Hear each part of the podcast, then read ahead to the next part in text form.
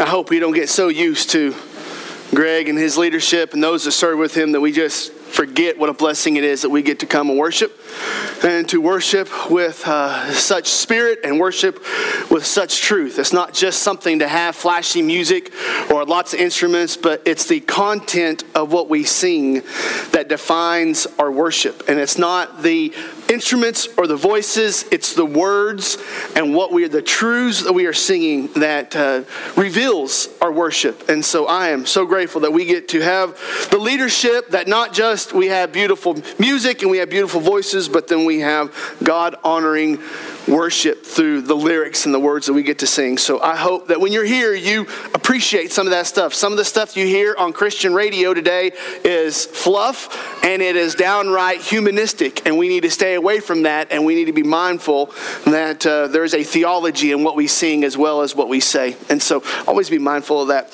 Great, I'm grateful that you're here. Thank you, men, for taking up the offering. If you have a Bible, I hope you came in with a Bible. I want you to turn with me to 1 Peter chapter 4. 1 Peter chapter chapter 4, whether you open your Bible or turn your Bible on, I just hope that you will have something to look on when God's word is here this morning. Every time when we come in, there's always Bibles in the back. If you came in and don't have one, you're always welcome to grab one and use one, take one, have one, whatever you need to do. But I really encourage you to have God's word in front of you. And also, when you came, hopefully you got a bulletin or a worship guide when you came in. On the back of that, there'll be some notes that if you want to look at those as we go, if that helps keep you awake or keep you in tune or just something to doodle on. Sometimes, sometimes people like to have that to practice their artistic touch. And so, but that will be the notes in the back of that if you want to reference those. We have, and many of us know this, we have been walking through this letter of First Peter together as a church. And the, and the goal behind working through this letter as a church is just to look at what does it mean to be the church in the century in which we're living in. Peter is writing to a group of people, the early Christian, early group of Christians back in that time, what is modern day Turkey, but he's he's writing to them about how it is that they do this thing called called church in the context of the culture and the society we're in. And sometimes we are tempted to think, well, no one's ever lived in the times in which we're living in. And so we start to think that we get to contextualize or we get to start manipulating or working with what God's word says because we have to contextualize it or we got to bring it into the modern, the modern times in which we're in. And yet God's word is timeless. The applications of God's word are timeless. The doctrine of God's word is timeless. The truth of God's word is timeless. So Peter is writing to them, and I think by extension, writing to us now, saying, okay, the world is always going to be crazy. the culture is always going to be in upheaval. So, how it is, how is it that we live as Christians first and as a church second in light of the culture? And so that's what Peter has been writing to. And as I've said in the previous weeks, if you are here this morning and you are not saved, I am glad that you're here. We are glad that you're here. But in saying this, I want you to hear that as Peter is writing, he is writing to the Christian, he is writing to the saved, he is writing to the church. And so, as you're here, if you are not a Christian and if you are not saved, I hope that today is the day that you give your heart to Jesus. But when you're here, I don't want you to misunderstand what I'm saying as if this is being written to you. This is being written to Christians and the church. So if you're here and you're lost, you don't know Jesus, I want you to hear that this is how Christians are to live. And if you're here this morning and you know I'm saved, Spence, I've already I've already nailed that down, then I want you to hear this morning, this is how we are to live. Last night we had a bunch, a bunch of people that came in that door. Now, they weren't coming because of Greg singing. They weren't coming because of the, the, the oratory uh, of the pulpit. They were coming because we had an inflatable. We had the cakewalk, which I think was everybody. Mary Jo was running the cakewalk for a while. So I think everybody was coming for the cakewalk, but then they had the games. So people were coming in because that was the town's trick or treat time. And so people were coming in and out of these doors. And I was, I was kind of posted outside. Someone had to keep Evan in line. And so I was sitting outside and watching these people come in and out, you know, and, and the best they do, they, they dress up in their costume, but yet when they come in, you know that they're not really who they're dressed up as. So they put on a, they put on the costume, they put on the face. Some of them had their faces covered, so it made it a little harder to see. But, but some of them, when they come in, even though they had a costume on, even though they put on a face, you still knew who they were behind the costume. Makes sense? So as I'm watching this last night, watching them walk in and out, watching them come back and forth, I find myself a little bit humored because I had this passage in my head and I'm thinking to myself, you know, this is almost just like a Sunday morning. I love you. I love you. And you have to love me. The Bible says so. Don't have a choice. We're in this together. But but it's kind of like it's kind of like a Sunday morning where you have people come in and people have put on a face. And people have put on a front. And they come in and they disguised who they are. Now that's one thing to think about. But even more burdening for me to think about is when we walk out of here, does the world see through our costumes? And what does the world see when we walk out of here?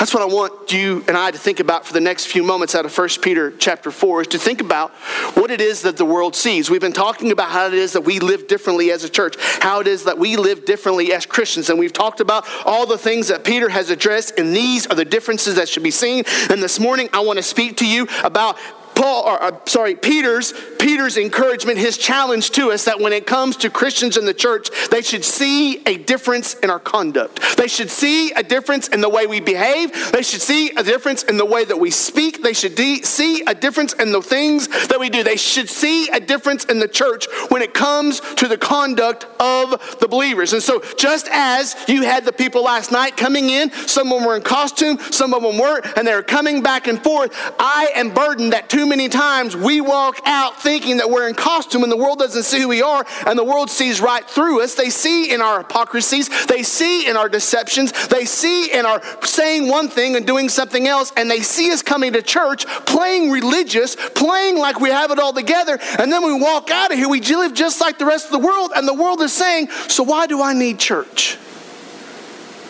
Because they don't see a difference in us.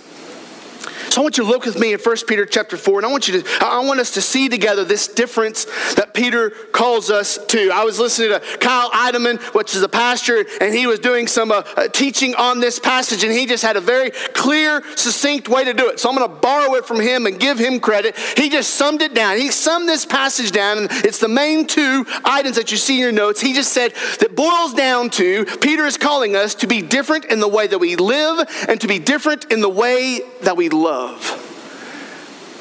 Greg and I did not talk about the music for this morning, but yet we're singing, and I'm thinking, it's right there.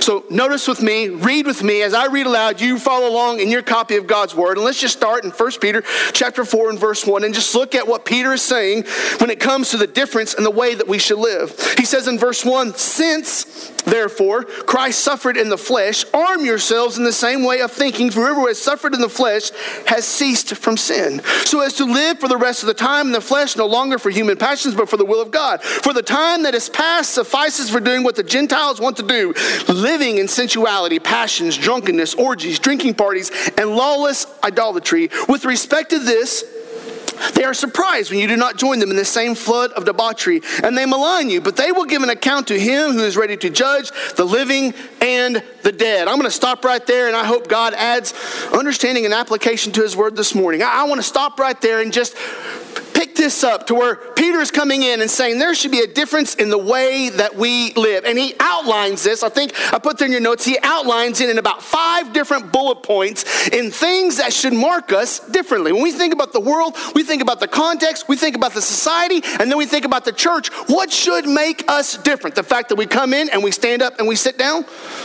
No.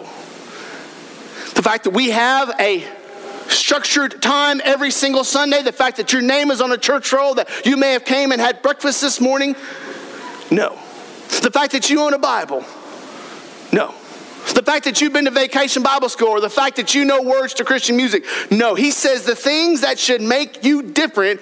Notice he says, verse 1 Since therefore Christ suffered in the flesh, arm yourselves in the same way of thinking. Now, what is he referring to? He is saying that as Christ came and he lived that sinless life and he took upon that punishment that we as sinners deserved. That's the whole story of the gospel is that we have sinned against the holy God. And because of that sin, we now stand in judgment for our sin. God seeing us, seeing us in our state, knowing that we could not save ourselves, He sent His Son, Jesus Christ. Jesus came to this earth. He lived a sinless life. He died in our place on the cross. He was buried in the tomb. Three days later, He comes out of the tomb, defeating death, ascends to the right hand of the Father, so that you and I have the opportunity, if we cry out in repentance of our sins, confessing Jesus as Lord, asking forgiveness of our sins, we can be saved. And that's the whole picture that Peter is re- making sure they remember of what Jesus did. Now, how did Jesus do it? Well, when Jesus came, he died to the flesh and he lived by the Spirit. If you would, just write down there in your margin or there beside your notes, write down Galatians 2 and verse 20. Listen to what it says. Paul is writing here in this example, and he says, I have been crucified with Christ. It is no longer I who live, but Christ who lives in me. In the life I now live in the flesh, I live by faith in the Son of God who loved me and gave himself for me. Paul is reminding them that just as Christ died to the flesh to live in the Spirit, to follow the direction of God for his life, he is saying that what marks us as different people is we are now dead to the old person and we are now alive to the new person. Now we are no longer driven by the flesh, we're driven by the Spirit of God. And there's a constant battle. Toby was talking about this morning during the Sunday school how so many times we want to be in the kingdom of God, we just don't adopt the kingdom values. And, and I, think that that echoes right where so many times Peter is saying that when it comes to this Christian life, you're no longer driven by your flesh, you're no longer uh, pulled by the flesh, you're now driven by the Spirit. So he says there's a difference in the way we live. First of all, we are living by the Spirit, not by the flesh. And that's where he gets to in 1 Peter chapter 4 and verse 1. He's reminding, arm yourselves the same way. For whoever suffered in the flesh has ceased from sin. He's not saying that we become sinless or blameless he is saying that when you die to yourself and you die to the flesh, that bondage, that being captured by sin, being burdened by sin, all those things that so many times we give ourselves a way out and saying, Well, I can't help it, the devil made me do it. That's a country song, that's not a scriptural truth. He is saying, when you die to the flesh and you live by the Spirit, you know what happens? You now have the Spirit of God inside of you, and now you can do things that you can never do on your own because you got a piece of God in you. And he's saying you need to understand that when it comes to this life, you are to be living by the Spirit, not by the flesh. And yet we have so many people today that they get up and they're always driven by the flesh. What do I want to do? What makes me happy? What satisfies me? What brings me joy? What brings me happiness? Me, me, me, me, me. This world is not about me. This world is not about you. This church is not about me or about you. This moment in time is not about me and it's not about you. Everything is about God. It's about the kingdom of God. And it's about us remembering that we are not here to live by the flesh, we are here to live by the Spirit. So Peter points them to their 1 Peter chapter 4, he points them to that there should be a difference in the way we live. We should be driven by the Spirit and not by the flesh. But then he goes on in verse, in verse 2 there in that same passage, and he says, So as to live for the rest of the time in the flesh, no longer for human passions, but for the will of God. So he is saying that when it comes to this Christian life and the way that you live, there should be a difference between your will and your wants. Oh, if you have kids for very long, you realize those kids are consumed with wants, once, once, once, once. I want this, I want this, and they have a really hard time distinguishing and discerning between wants and needs. I mean, a lot of us adults are in the same spot, right? Every time we want something, automatically it becomes a need, and we start justifying our needs. And it's one of those things that Peter is saying when it comes to your life, the way that you live differently in your conduct is you're no longer driven by what you want, you are now, now driven by what God's will is for your life. How many times do you ask yourself, What is God's will for my life? You may have heard people before say, Well, I just don't know what God's will is for my life. How do you find God's will for my life? Preacher, I want to know what God's will is for my life. There's places I can take you to and say, well, the scripture tells us in Matthew 28 that God's will is for your life is to go tell other people about Jesus. Well, can I have a different? can I have a different will? It's like us going to the, the uh, Chinese restaurant and us uh, getting a fortune cookie and looking at there and saying, no, I want a different one. And we just start trading out uh, the little fortune cookies until we get the slip of paper that makes us happy. It's like going back and forth. And sometimes people do that when it comes to the church. They come in and say, I think God wants me to do that, but I don't want to do that. All right, God, next. And, and we think that we can just treat God like that. And Peter is saying, You don't understand. When you are being led by the Spirit, then it's about God's direction and purpose for your life, not yours.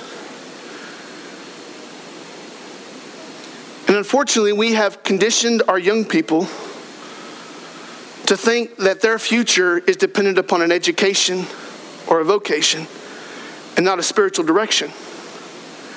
And so we'll look at some of these seniors and we'll say, What are you going to do when you get out of high school? And what they hear and what we say is, What are you going to do for education or a vocation? Because we're not asking What are you going to do for God? We're not asking them, What are you going to do for the kingdom? We're not asking them, Where is God leading you? We're not asking, How is God going to use you? In your high school years and after your high school years to make his name known and to bring glory and honor to the kingdom. It's all about what are you going to do that you want to do? And so we even ask the question, what do you want to do when you grow up? Why does it matter? Maybe the question should be, what does God want you to do when you leave high school? Or what does God want you to do while you're in high school? So he talks about this will versus, the one. And then he goes on there in, in, in chapter 4 and verse 3, he talks about this God versus you. He starts to talk about this idea that when you're living differently, it's not you being in control of your life, it's God being in control of your life. He says in verse 3, for the time that is past suffices for doing what the Gentiles want to do. Now, who is he talking about, the Gentiles? Oh, I'm so glad you asked. So here's what he's, here's what he's talking about. In that time, in that, in that context, you had the Jews and the Gentiles Gentiles. Those are the main two categories when it comes to the church the Jews and the Gentiles. The Jews were going to be considered to be the favored people of God. They were the lineage of Abraham, came down, Moses brought them out. They thought because they were Jews, man, they were something. Kind of like OSU fans today. I mean, just because we're OSU fans, we know how to put away a Kansas team. So it was one of those things they just they just had this little air about them, like I thought they were something special because they were Jews. And then you had all these OU fans.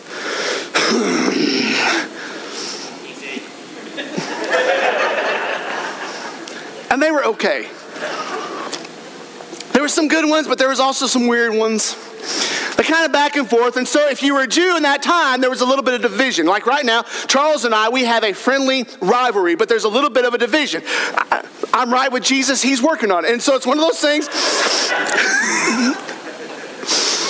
so, it's one of those things that there was that division there. And so when Peter's writing, he's writing to a church, and some of them would be Gentile, and some of them would be Jew, but he realized there was hostilities there. But he's also wanting to make the point that when it came to the Gentile way of living, they had all this pagan worship out there that they would hold up and saying, this is sufficient or this is the same. And so they had all these pagan practices, they had all these humanistic practices, they had all these deist, deism practices, they had all these temples to false gods, they had their mythology, they had their cult, they had their witchcraft, they had all these things out there. And so Peter is saying, when you get saved and when you get to be a part of the kingdom of God, it's not about what you are doing, it's about what God is wanting to do with you. So he, he says that there. He says, For the time that has passed suffices for doing what the Gentiles do. And then he leaves this list of what they're doing. And it's almost like he's writing to us today. Look at that list there in verse 3 sensuality, passions, drunkenness, orgies, drinking parties, lawless idolatry. He's laying this out, and you can imagine he's writing this to a church in 2021. This is the same thing the culture is doing. This is the same thing that they're celebrating. This is the same thing that people think should be accepted or should be accommodated or that we should make room for in the church today. And he says, no, these are not things from God. Immorality, whether it's between a man and a woman, or a man and a man, or a woman or a woman, immorality is immorality and it's a sin. So many times, we as a church, we have been labeled or pigeonholed as being against one sin, but not against the other. And, church, we need to have the attitude that we are against all sin. We We don't pick and choose. I don't start with a list of the top 10 sins and these other five we get along with. And that's the problem that we have so many times in the church today is we have people outside these walls and saying, well, you want to pick on the sin you're not guilty of, but the sin you're guilty of, you will accommodate. And that's not the different way of living that Peter is referring to. So he, he points them to and he says, This is about God, not about you. Well, how do I know if I'm living for God? Well, Galatians 5, verse 22 through 24, he gives us the fruit of the Spirit. Paul gives us the fruit of the Spirit there in those passages, but he gets down to verse 24. You might jot this down. He gets down to verse 24 and he says, And those who belong to Christ Jesus have crucified the flesh along with its passions and desires. I tell you, I come to that verse and I think about that. Those who belong to Christ Jesus have crucified the flesh with its passions and desires. And I ask myself, I look in the mirror and I say, Spence, are you crucifying yourself with those passions and desires? Is that evident about me? Well, I don't like having to give stuff up, Spence. I don't like having to do without. Spence, I deserve this. I, am owed this. I, I've earned this. Besides, I'm a whole lot better than all these other people out there. I mean, you see what they're doing? I'm not nearly as bad as them.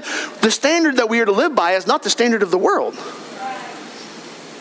The standard that we are to hold to is not the standard of other Christians in the church. The standard that we are to ascribe to is the standard of Jesus Christ.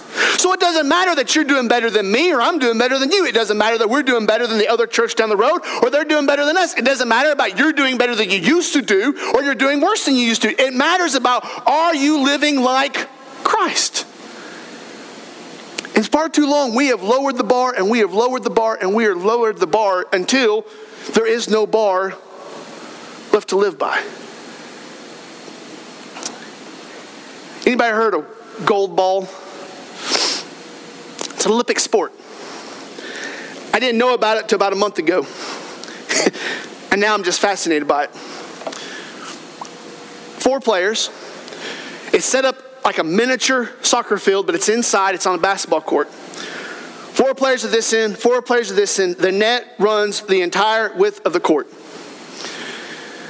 These four players, there's one person that is serving a ball that's roughly the size of a kickball, and they are going to throw it down to the end, and the four defenders are trying to stop the ball from going in the goal. And you might think, well, what's the difference? What's so big about that? Here's the fascinating thing they're all blindfolded.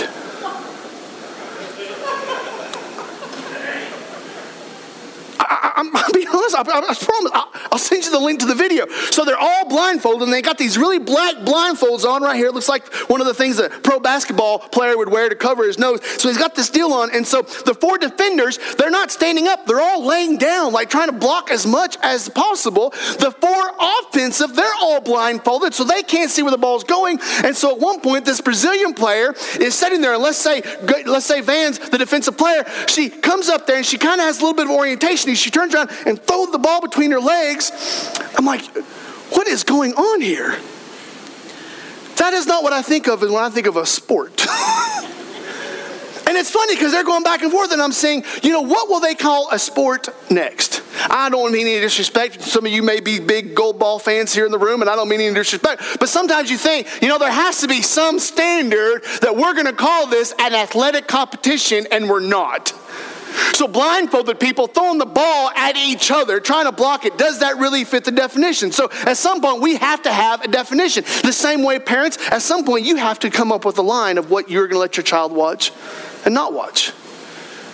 At some point, adults, you're going to have to draw a line what you're going to listen to and what you're not going to listen to where going to go and where you're not going to go. And that comes down to saying, who is in charge? Is God in charge or am I in charge? So Peter comes back in 1 Peter chapter 4 and he says, when it comes to your life, the way you live differently is that you live for God instead of living for yourself. In fact, he goes on there and he talks about this idea of them giving way to all these passions and desires. That's why he says in verse 4, with respect to this, they are surprised when you do not join them in the same blood of debauchery. He is saying when it comes to this Christian life, you have all these people in the world and they're doing all these immoralities, they're doing all these sinful acts, they're doing all these things that bring pleasure and glory to them, but not to God. And then when you don't do it, they look at you like, well, you're kind of weird.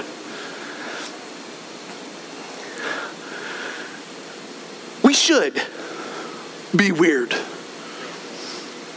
I realize we're in a day and age that everybody, you know, you want to be palpable to the community. We need to reach the community. We need to be engaged in the community. We need to be welcomed in the community. And, I, am all for that.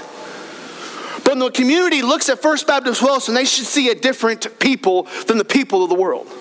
They should see a difference in our conduct. They should see a difference in the way that we live. They should see a difference in the things that we do. They should look at us and they should realize that what we are doing is not what the rest of the world is doing. I'm not saying that we have to be judgmental. I'm not saying that we have to be snobbish. I'm not saying that we have to be unfriendly, unkind, or unloving. But I'm saying that when they look at us, they should see a difference. And so he says in verse 4, Peter recognizes, he says, they are going to be surprised when you don't do what they do.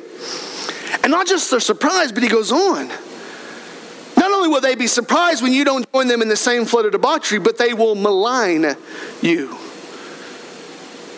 It's a biblical word saying they're going to make fun of you, they're going to criticize you.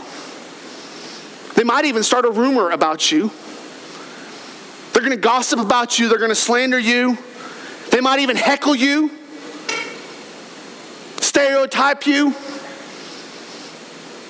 be mean on social media about you. Who knows what they're going to do? He says that's going to happen. That's going to happen. Why, Spence? Because they did that to our Savior. So why should we expect anything better? They did that to Jesus. Why should we expect any different treatment? And when you are doing it, they don't like being reminded of their guilt. They don't like being reminded of their sin. They don't really like being reminded about how they're wrong. And so they want everybody to act like them. That way, they don't feel guilty and they assuages their conscience. But, church, we haven't been called to make people feel comfortable in their sin. We have been called to live for Jesus. So he says, there's going to be a difference in your worship versus wanting to make them happy. So when it comes down to it, the question is, is who are you going to worship? Are you going to worship the opinion of man or are you going to worship the fear of God? Are you going to worship God's authority in your life or are you going to worship man's desire in your life? Proverbs talk about the fear of man lays a snare, but whoever trusts in the Lord is safe. Many seek the face of a ruler, but it's from the Lord that a man gets justice. We're reminded, Peter reminds us, the proverb writer of Proverbs, other places in the Bible, it reminds us that when we get our worship out of order, then we become a dysfunctional people.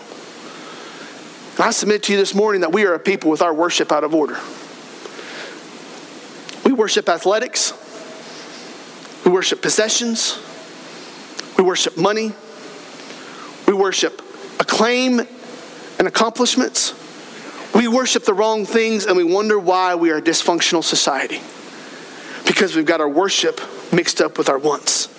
What's the last part he talks about there? I want you to see there in verse 5 he's reminding them when it comes to the t- in the way and they live, he doesn't want to leave them on a down point. He doesn't leave them with all kinds of gloom and despair and agony. Oh my! He, So he reminds them, but they will give an account. He reminds them that they may do this today. You might be persecuted. You might be heckled. You might be maligned. You might slandered. You might be gossiped about. You they might sneer at you. They might make fun of you. They might do that today. But do understand this: that every single one of us in this room will one day give an account to our Maker.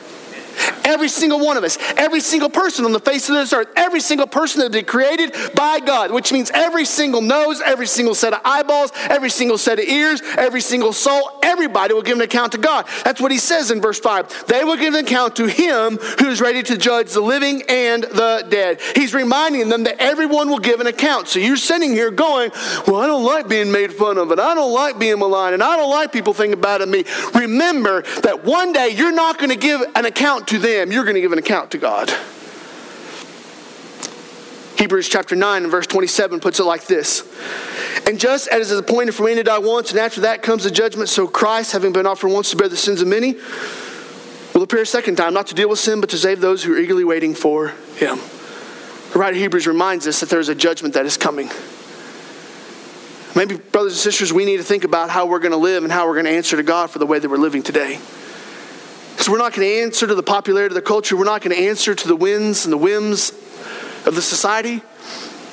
We're not going to answer to the sways, modern thinking, postmodern philosophy, and postmodern ideologies. We are going to answer to our God for the way that we lived this life. So he talks about the way we live. But then he talks about the way that we love. Says we should be different in the way that we live, and he outlines those there led by the Spirit, driven by the will of God, living as God is foremost in your life, worshiping God with your life.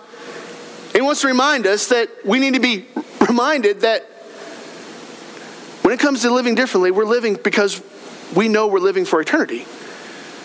What I mean by that is that we're not living for today, we're living for tomorrow. So you see in your notes, there's a, there's a tomorrow versus a day. It's, it's the idea that you recognize that what I'm doing is not for your satisfaction or my satisfaction today. I'm living. So when I stand before my God and I begin my eternal rest, I am knowing that I'm going to hear, Well done, thy good and faithful servant. So we don't live for the moment, we live for the eternity.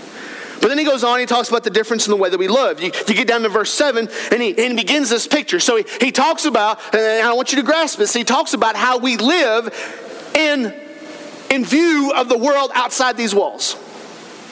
So he's talking about how we live in front of a watching world. But now he's going to talk about the way we love. And instead of talking about the way we love necessarily a watching world, the primary focus is going to be on the way that we love one another. Now, I realize we come together and you're like, oh, yeah, we love each other. Verse 7. Verse 7 talks about there's a difference in the way we love. He, the end of all things is at hand. Therefore, be self controlled and sober minded for the sake of your prayers. Now, what is he? What, is he saying? He's saying the end of all things is at hand. What I think Peter is doing here is Peter's wanting to remind them that the time is short. I realize that we're sitting in this room right now, and some of us go, "Well, you know, the, the return of the Lord is just right around the corner." They've been saying that for two thousand years. And am I saying we're living in the last days? Yes, we're living in the last days. How long do the last days last? I don't know. But I do know that at any moment, at any second, at any day, Christ could come back. And yes, guess what? Your I'm going to do betters and your I'm meant to's and I'm going to stops and I, I need to start. That's going to be over and time is going to be up. So Peter has this sense of urgency that do you realize, do you realize that at any moment Christ could come back and that's it? I was sharing with the men that was up there in the prayer time this morning, watching all these people come in and out. And just being convicted. They came in, they got candy, they got entertained, and they left, but how many of the ones that came in and out were saved or lost? And how much of a burden did I have to how many lost people came in that, if Christ came back today, would find themselves in hell for an eternity? So he wants to remind them that when it comes to our love, we don't know how long we have. But we do know that while we are here, we have been called to live for God. We know that we've been called to follow the example of Jesus. So he says, therefore, the end of all things is at hand. In light of that, in knowing that you don't know how much longer you have, how should you then love one another? I think he's saying that we should love one another with an undeserved patience because I have no idea how much more time we have. I know I have no idea how much more it is going to take. I know that I need to love you with an undeserved patience because I know that I don't want to look before God one day and say, well, you know, my patience just ran out. Can you imagine us looking at Christ and going, well, do you realize what a pain in the neck they are? Do you realize how obstinate they are? Do you realize how hard they are to love? Can you imagine looking at Christ and then Christ looking at you going, yeah, I understand. yeah, I got it. I'm looking straight at you. I get it.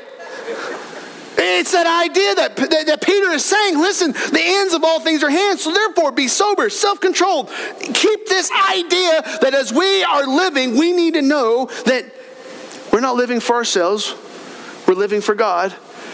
But at the same time, that undeserved patience goes a long way in cultivating that love for one another. Because someday I need patience, some days you need patience. Some days we all need patience. I heard a preacher the other day talking about, he was calling people EGRs extra grace required.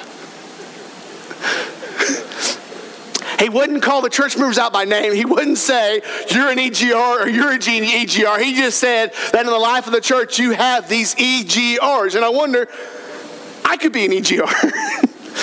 could be an EGR. We could all be these kind of people that would come to church and we are in one state of growth, one state of maturity, one state of sanctification, one state of holiness. And sometimes you come in and you're pleasant to get along with, and sometimes you come in and you're not pleasant to get along with. Sometimes you're friendly, sometimes you're not friendly, sometimes you're having a good day, sometimes you're not having a good day. And he says there should be a difference in the way we love. And one of those differences is, is that we have this undeserved patience. I realize that you're struggling in your walk with the Lord.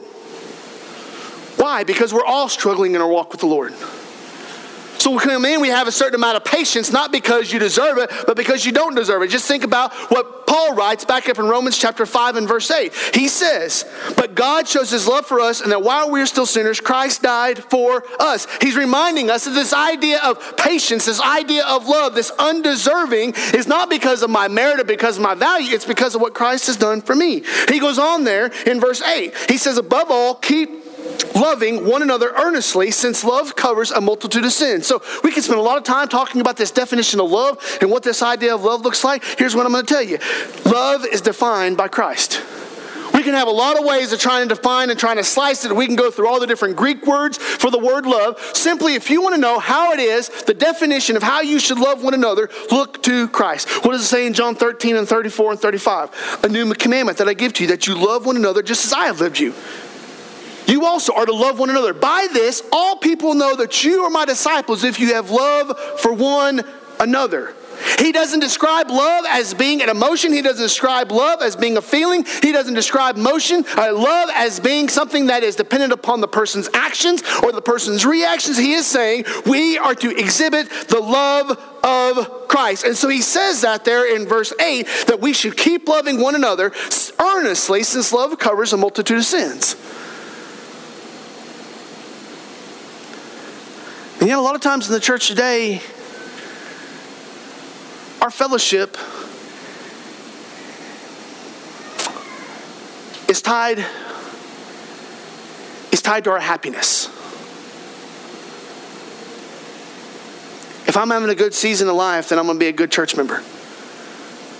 If they're doing what I want them to do, then I'm going to be a good church member. If I'm getting my way, then I'm going to be a good church member. If all the things are swinging in my direction, I'm going to be a good church member. If everything is moving, the trends are moving up and to the right, I'm going to be a good church member. If they speak nicely to me, then I will speak nicely to them. If they earn my love, then I will give them my love. If they deserve my love, then I will give them my love. If I feel like it, I will love them. And I think Peter is coming in and saying there should be a difference in the way we love. There's a world outside these walls that their love is based upon fickle emotions. Their love is based upon a egg timer. Their love is based upon what makes them happy and what brings pleasure to themselves. And he is saying when it comes to the church, we should be known for a different kind of love. We should be love as defined by Christ, a love that is unending, un- forever patient and long suffering. He says that we should love one another like that. So he says there in verse 9, show hospitality to one another without grumbling. He is saying this picture of hospitality is that where you entertain people, that you are friendly to people, that you are engaging with people. Let me put it in my vernacular. Peter wants us to be dogs and not cats.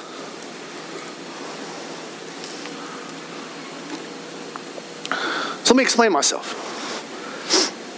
I don't know of a spirit filled preacher that ever speaks good about cats. And so I feel like I'm in good company and taking a couple of cheap shots. But you think about the personality, the, the stereotypical personality of a dog. The dog doesn't care who you are, they're going to lick you.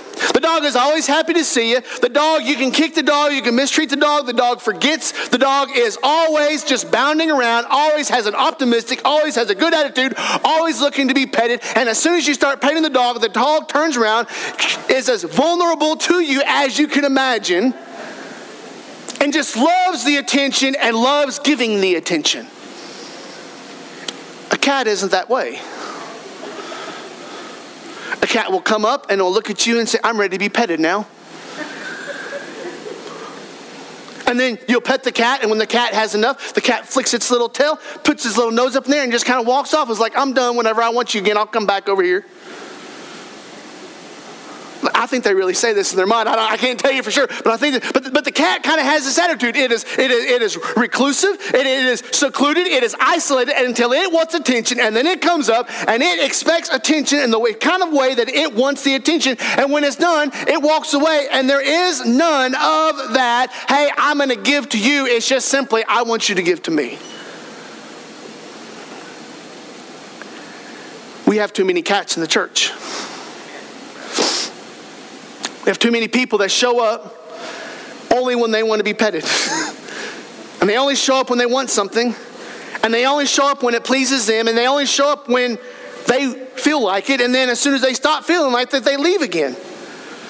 You can call them on the phone, you can send them a postcard, you can send them a letter, you can stop by and visit them, and they're not going to come back to church until you until they're ready to come back to church. And I think Peter is looking at us and saying, You should be a church full of dogs and not cats.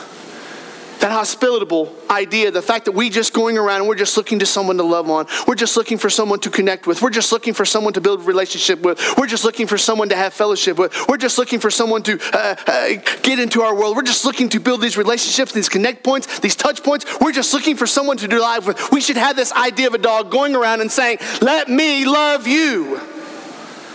Yet too often we live as cats saying, No, no, I don't want you to mess with me. So Peter is talking about there in verse 9, he is saying, Show hospitality. But then he gets down to verse 10. and he says, As each received a gift, use it to serve one another. He's telling us that we should be grace filled in our service. Mark 10 45 says, For even the Son of Man came not to be served, but to serve and give his life for, for, as a ransom for many. So he is saying that this idea of loving involves service. Then he gets down to verse 11 and he reminds us that whoever speaks is one who speaks oracles of God. Whoever serves as one who serves by the strength that God supplies, in order that in everything God may be glorified through Jesus Christ. To him belong glory, dominion, and ever, forever and ever. Amen. The question is when you come into the room, are you a glory taker or are you a glory giver? Are you a glory taker or are you a glory giver? Do you come in the room saying, I want people to recognize me, I want people to look at me, I want people to notice me? Or do you come into the room and saying, I want people to see Jesus. I want people to see God through me. He's saying that there should be a difference in the way that we love. There should be a difference in the way that people see us interact with one another. There should be a difference in what it is that we do. Not only there should be a difference in the way we live, but there should be a difference in the way that we love. And so we have to ask ourselves, we must ask ourselves when we come down to the text, how am I loving other people?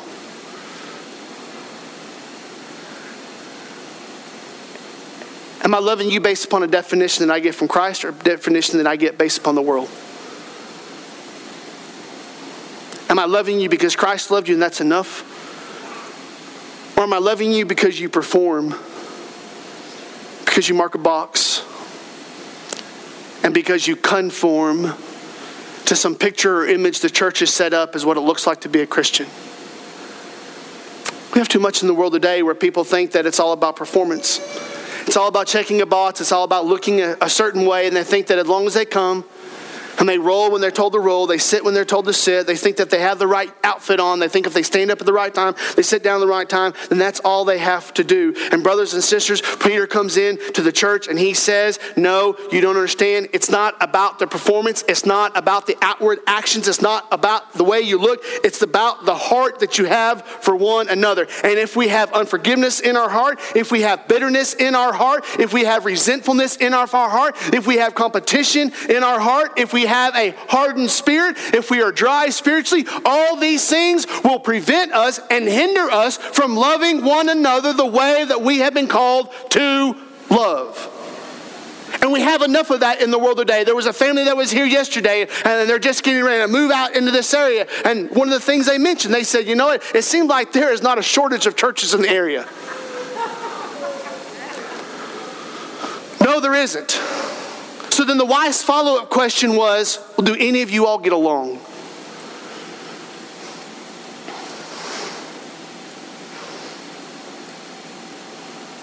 That's convicting. Because she didn't ask about doctrinal issues, and there are differences in doctrine. She didn't ask about methodological issues, there are differences in the way we do church. She asked if we get along. And, brothers and sisters in church, it is an indictment against us when people outside of this community wonder if the Christians inside this community can even get along with one another. And I, am sitting there and I'm looking at her, and I'm saying, well, you know, we try to have fellowship and we try to interact with as many Christians in this community as possible. But for too long, for too long, not just in this church, but in this community and in the church at large, there has been division and competition, and it has done nothing but hinder and harm the mission of the kingdom of God. And at some point, we need to ask is that the loving thing to do? Is that what Christ would have done? He came in, was he in competition with John the Baptist? No. Was he trying to one up John the Baptist? No. He realized they were all on the same team serving one God. And sometimes when we come to church, we're not coming to church to compete with one another Christian in the church. We are coming to church to encourage and to equip the church to go out and to reach lost people with the gospel of Jesus Christ. So let's talk about a different context. Now, let me land this. Let let's talk about a different context. So how it is, how it is that we take this passage and apply it to our daily lives. Number one, you are a reflection of something. You are a reflection of something. It's pretty much just a matter of what it is that you are consumed with, your priorities, your likes, your, your preferences, your desires, what it is about you. You are a reflection of something. So, what it is that you listen to, pay attention to, pursue, what makes you happy, what you are passionate about, that is what your reflection of. So, if, if you love money more than you love God, be, it's going to be reflected in the way that you live. If you love possessions more than you do the church, it's going to be reflected in the way you live. You're a reflection of something. Not just that, you only have one day to be faithful.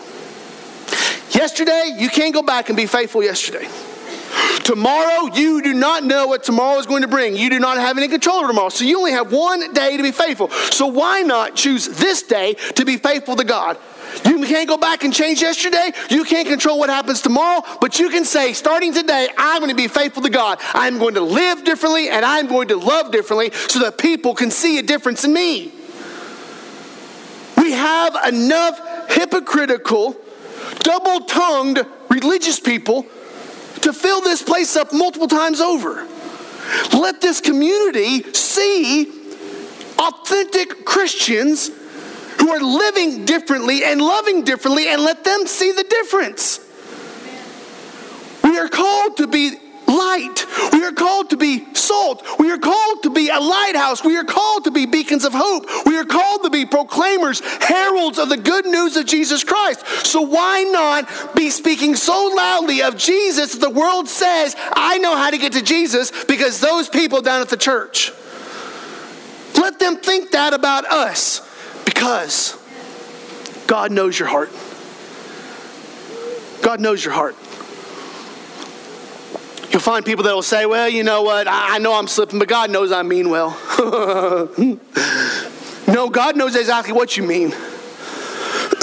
God knows exactly how you feel. God knows exactly what you're doing with your time. God knows exactly what you're doing with your gifts and your resources. God knows your heart. And I don't know about you, but that can be terrifying.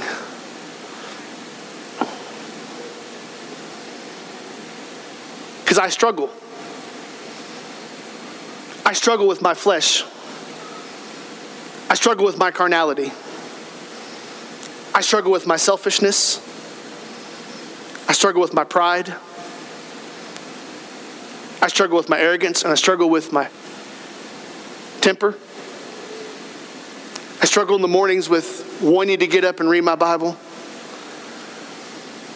I struggle with always smiling when I see people. I struggle with controlling my mouth. I struggle in the testimony that I live. I struggle. And if I struggle out here, you can only imagine what I struggle in here. And while you don't see that, God sees that. So it doesn't matter what costume I put on that you see, what costume I, I show you all. God sees my heart. And God sees your heart. And, brothers and sisters, when it comes to this world around us, you say, We want to make a difference. We want to be this people. We want to see a great awakening come on. We see, want to see a community change. We want to see a people turned back to Jesus. We want to see a great difference being made. Brothers and sisters, may I challenge you with the fact and the reality that it starts in your heart. It starts in my heart and it starts in your heart. And until your heart is committed and devoted to living differently and loving differently, then we as a church will not live differently or love differently, and we as a community will not live differently or love differently, and we as a church writ large will not live differently or love differently. So it all begins in your heart. So I'm going to close and just ask you the point blank question what is in your heart? You bow your heads with me.